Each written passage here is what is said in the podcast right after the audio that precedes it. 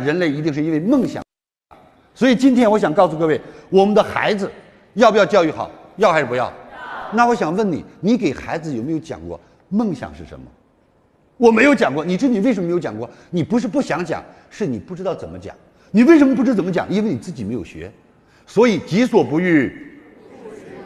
OK，我们今天要告诉大家，老师说，所有孩子的逆反不是孩子不听话，是因为孩子是一条鱼，你是一个缸。小的时候，孩子在这个鱼缸里面，他游得很自由。当他慢慢的他在长，你的缸是一米的，他长到一米二了，他发现没有办法承载他了，所以这就是他的逆反。OK，如果你是海洋，孩子长成鲸鱼，也无非是你体内的一条小鱼而已。Yes，所以你有没有想过，你做父母的，你自己有没有让自己成长？我们每天给孩子喂食，却从不去增长自己的格局，从来不增长自己的胸怀，从来不增长自己的见识。于是，当你一切都在孩子心中 out 了、过时了、不懂了、无知了，也就是他的逆反了。谢谢。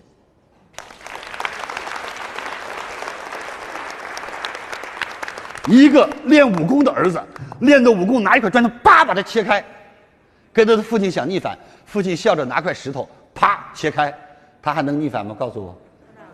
告诉我，一个会爬树的孩子，擦擦擦爬上树，刚想跟孩子，刚想跟爸爸吹水，爸爸在旁边拿一电线杆，不用手，光用脚，擦擦擦蹦顶上去了，他还敢逆反吗？Yes，不要说孩子逆反，是你的有限障碍了他的无限。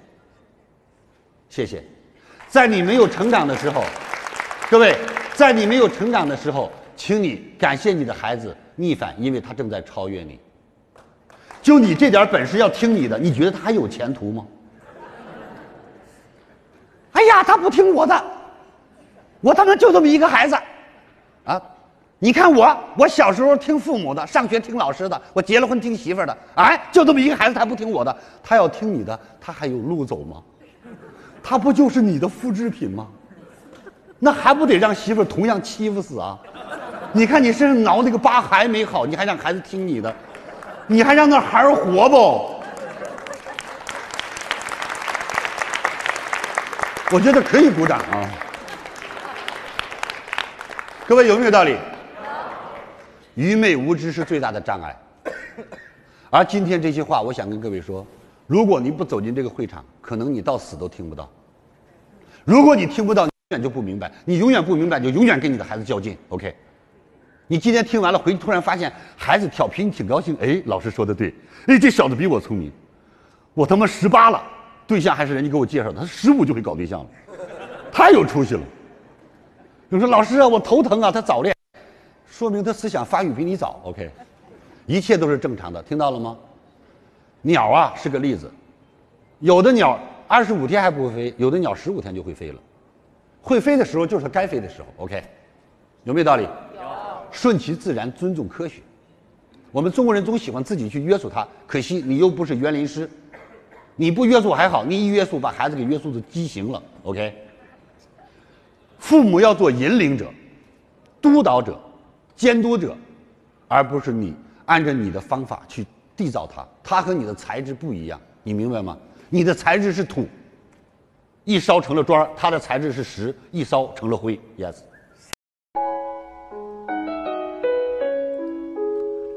感恩您聆听本节目，请把本节目分享到您的朋友圈，让更多的朋友受益。